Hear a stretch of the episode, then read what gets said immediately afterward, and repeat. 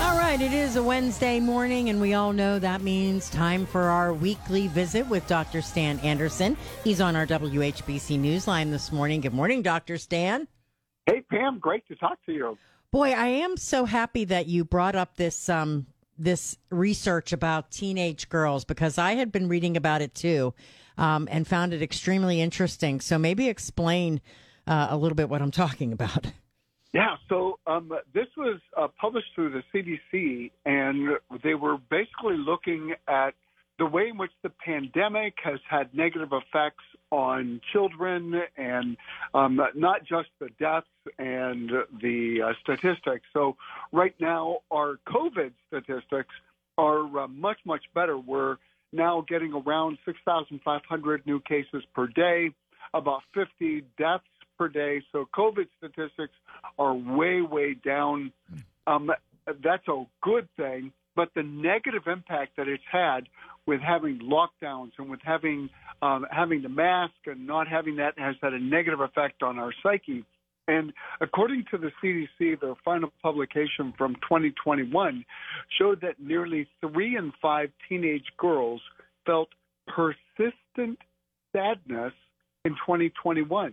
That was double the rate of boys, and that one in three girls seriously considered attempting suicide, according to this data. Um, and it was just released uh, on Monday uh, that all of this came out. And so it's really a wake up call that says that the other effects of the pandemic, um, besides just the infection that people are getting, has had a major negative impact on uh, the way in which we feel and the way in which we think.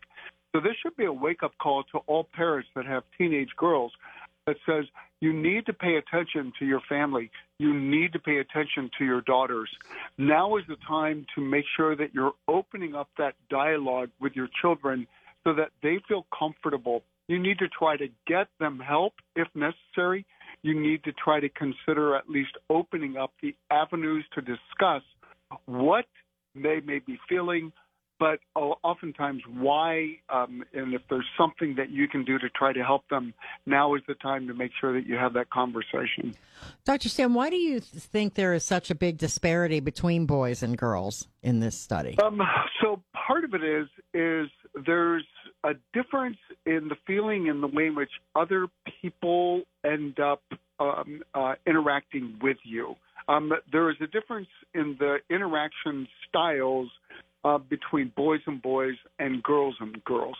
And there's much, much more of a need to be liked, to be accepted, to be appreciated. And social media ends up being something that so many girls end up uh, getting into in order to try to raise their self esteem. And if they don't get the kind of responses that they were hoping to get for things that they post, that apparently is a major driver.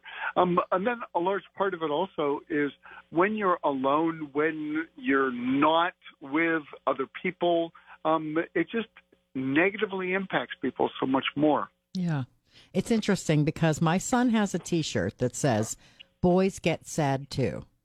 And I have been with him when he's worn it. And I cannot tell you the number of young men who come up to him and say, Yes, dude, absolutely. And there's part of me that would look at that and say, Is this because boys are too proud or that's not what they do? They can't say they're sad, you know, that kind of thing. Do you think that factors in at all? Uh, that's a huge factor. And part of it is, is when children, when they go through some of those early teenage years, um, I, um, I, I, I've noticed that there's a much, much more of withdrawing from their interactions with their parents. I have this analogy that I'm gonna, I'm gonna say that I, I got from my sister, Marva Hoops.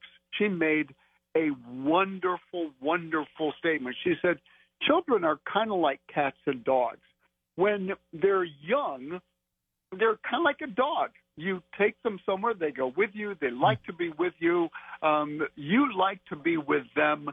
Somewhere around the teenage years, they kind of turn into cats, where they'll go with you if they want to go with you, and yeah, what you do that isn't necessarily what they want to do, and then somewhere in the early 20s, they kind of start to turn back into dogs again, where eh, maybe being with mom and dad isn't that bad of an experience after all. So I uh, I, I love that analogy, the analogy of dogs and cats when it comes to our relationship with our children, and it's very true.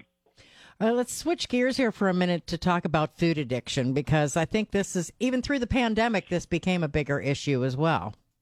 Yeah, and uh, so this was a new study that just came out. It was a national poll on healthy aging. So it was looking at people between the ages of 50 and 80. And they were saying that roughly one in eight Americans ended up having food addictions, primarily to highly processed foods. And the whole thing was was this whole food addiction with intense craving. And one in four said that at least once a week they had such a strong desire to eat food that was a highly processed food that they couldn't think of anything else. And their eating behavior actually caused significant amount of stress for basically one in eight up to three times a week. So the symptoms of food addiction would be a craving that's very intense, an inability to cut down on intake, and signs of withdrawal upon reducing the intake. So uh, yesterday, being um, uh, Valentine's Day, I made a very uh, foolish mistake. I went out and I got chocolate for my wife. Unfortunately, she likes dark chocolate, and I got white chocolate. I love white chocolate. Ah. I think I might have a food addiction to white chocolate.